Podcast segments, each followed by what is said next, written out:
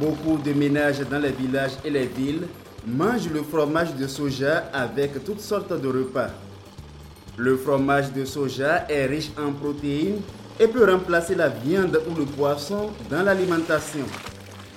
Le fromage de soja est moins cher que le fromage fait à base du lait de vache. En mangeant le fromage de soja, les enfants grandissent bien et toute la famille reste en bonne santé. Les tourteaux issus de la transformation servent à nourrir les animaux et à enrichir le sol. En fabriquant et en vendant le fromage du soja, les femmes rurales peuvent gagner un revenu supplémentaire.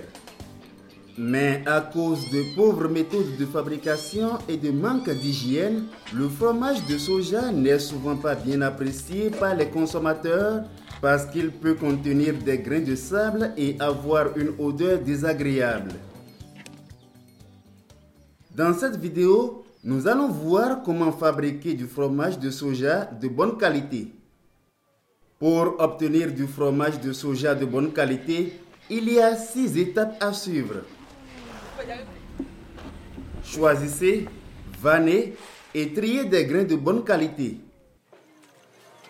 Trempez les grains de soja dans de l'eau propre régulièrement renouvelée. Faites moudre les grains au moulin. Extrayez le lait de soja. Faites cuire le lait de soja et prélevez le fromage. Respectez ces étapes l'une après l'autre. Commencez par utiliser des grains de bonne qualité. Il existe des grains clairs, des grains verts et des grains foncés. En général, les grains clairs sont beaucoup mieux pour la transformation que les autres grains et leurs produits dérivés plaisent plus aux consommateurs.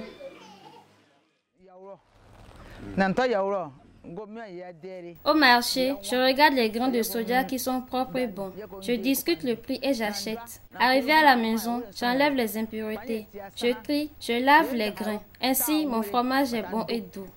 Le fromage fabriqué avec le soja vert n'est pas bon. Il est amer. C'est pourquoi toute femme qui fabrique le fromage de soja doit d'abord enlever les grains verts de soja.